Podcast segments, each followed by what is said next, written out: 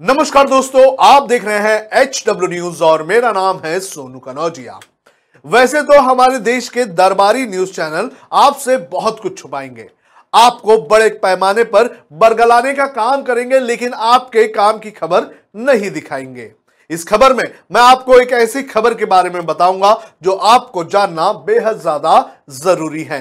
लेकिन उसके पहले मैं आपसे अपील करना चाहूँगा कि आप इस वीडियो को बड़े पैमाने पर शेयर करें और साथ ही साथ अगर आपने हमारी मेंबरशिप नहीं ली है तो आप हमारी मेंबरशिप ज़रूर लें और साथ ही साथ आप हमें डोनेट करके हमें मज़बूत करने का काम करें, क्योंकि ये चैनल चलाना और आप तक ऐसी जो निष्पक्ष खबरें हैं, उनको लाना उसके लिए हमें पैसों की ज़रूरत होती है। क्या खबर है? ये मैं आपको बताता हूँ। एक तरफ़ हमारे टीवी चैनल देश में सुधरती हुई अर्थव्यवस्था और रिकॉर्ड ब्रेकिंग जीएसटी कलेक्शन की खबरों को हेडलाइंस और प्राइम टाइम पर जगह दे रहे हैं, जो कि काफ़ी अच्छी बात है और ऐसा होना भी चाहिए। लेकिन यही न्यूज़ चैनल अप्रैल के महीने, यानी कि पिछले महीने में जो बेरोजगारी दर बढ़ी है, उसकी खबर शायद आपको नहीं दिखाएँगे। पूरा मामला मैं आपको एक एक करके बताता हूँ। मीडिया रिपोर्ट्स के अनुसार अप्रैल के महीने में देश में बेरोजगारी दर काफ़ी बढ़ चुकी है। नए आंकड़ों के मुताबिक देश में बेरोजगारी दर अब बढ़कर सात दशमलव तिरासी फ़ीसदी हो चुका है। मीडिया रिपोर्ट्स में Centre for Monitoring Indian Economy, यानी कि सीएमआई के आंकड़ों का हवाला दिया गया है और कहा गया है कि अप्रैल में देश में बेरोजगारी दर सात दशमलव तिरासी फ़ीसदी हो चुकी है। मार्च में यह आंकड़ा सात दशमलव साठ फ़ीसदी था। इस तरह इसमें अप्रैल के महीने में शून्य दशमलव तेईस फ़ीसदी की वृद्धि देखने मिली है। तो लोगों को रोज़गार नहीं मिल रहा है, लोग बड़े पैमाने पर बेरोजगार हो रहे हैं और महीने दर महीने ये आंकड़ा लगातार बढ़ते जा रहा है। अब मैं आपको बताता हूँ कि कौन से राज्य में पिछले महीने ज़्यादा बेरोजगारी बढ़ी। मीडिया रिपोर्ट्स के अनुसार देश में बेरोजगारी के मामले में हरियाणा पहले स्थान पर है। यहाँ बेरोजगारी दर अप्रैल में चौतीस दशमलव पाँच फ़ीसदी रही। दूसरे नंबर पर राजस्थान रहा। सीएमआईई के आंकड़ों के अनुसार राजस्थान में बेरोजगारी दर अप्रैल के महीने में अट्ठाईस दशमलव आठ फ़ीसदी रहा। बेरोजगारी दर में शहर आगे। अप्रैल में शहरी बेरोजगारी दर बढ़ी है, जबकि ग्रामीण बेरोजगारी दर में गिरावट आई है। शहरी बेरोजगारी दर मार्च में आठ दशमलव अट्ठाईस फ़ीसदी थी, जो अप्रैल के महीने में नौ दशमलव बाईस फ़ीसदी हो गई है। वहीं दूसरी ओर ग्रामीण बेरोजगारी दर के आंकड़ों की अगर बात करें तो यहाँ पर गिरावट आई है। रिपोर्ट के अनुसार बेरोजगारी दर में यहाँ पर शून्य दशमलव ग्यारह फ़ीसदी की गिरावट आई है, और ये मार्च के सात दशमलव उनतीस फ़ीसदी से गिरकर अप्रैल में सात दशमलव अठारह फ़ीसदी हो गई है। सीएमआई के अनुसार महँगाई के कारण घरेलू मांग कम होने से अर्थव्यवस्था में सुधार की रफ्तार सुस्त पड़ गई है, जिससे रोज़गार के अवसर घटे हैं। गौरतलब है कि सरकार ने 28 अप्रैल को जारी किए गए अपने तिमाही रोज़गार सर्वे में बताया है कि ट्रेड, मैन्युफैक्चरिंग और आईटी सहित नौ मुख्य सेक्टरों ने अक्टूबर दिसंबर 2021 में चार लाख रोज़गार उत्पन्न किए हैं। थोक मूल्य सूचकांक पर आधारित भारत की मुद्रा फ़ीसदी की दर में भी मार्च में बढ़ोतरी देखने मिली है। ये चौदह दशमलव पचपन फ़ीसदी पर पहुँच चुकी है।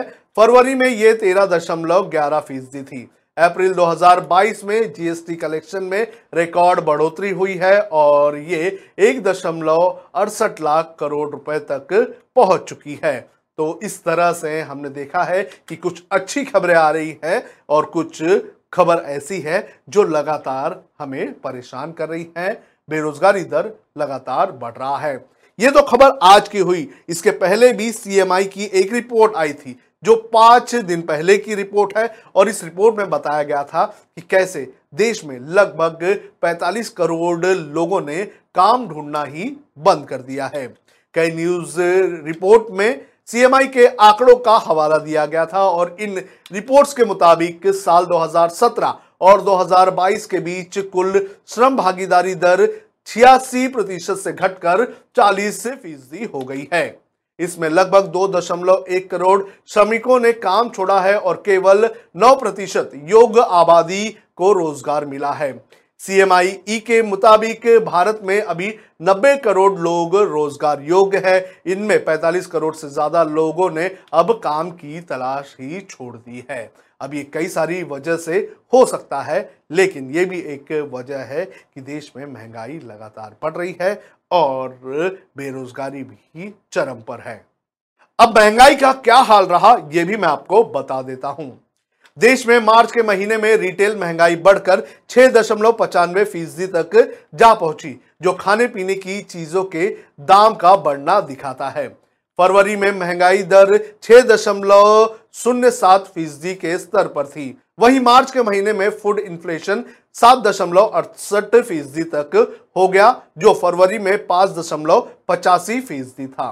मार्च में साल दर साल के आधार पर खाने के तेलों के दाम अठारह दशमलव उनहत्तर फ़ीसदी तक चढ़े हैं, जिसकी वजह से महँगाई में तगड़ी तेज़ी देखने मिल रही है। तो महँगाई भी चरम पर है। अब मैं आपको बताता हूँ कि कैसे इफ्को के भी आंकड़े गिरे हैं।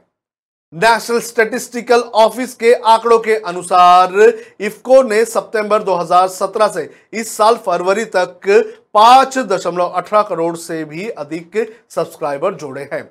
आंकड़ों के अनुसार इफ्को ने सिर्फ़ फरवरी के महीने में करीब नौ दशमलव चौतीस लाख नए कर्मचारी जोड़े हैं। ये आंकड़ा पिछले महीने यानी जनवरी के ग्यारह दशमलव चौदह लाख से लगभग दो लाख कम है।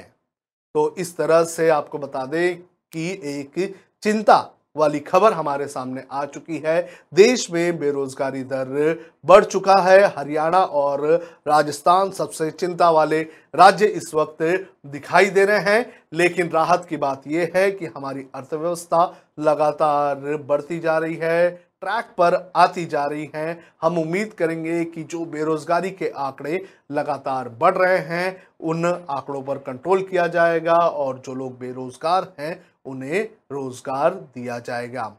लेकिन जो हमारे मेन स्ट्रीम मीडिया चैनल्स हैं, वो हो सकता है कि आपको ये खबर नहीं दिखाएँ।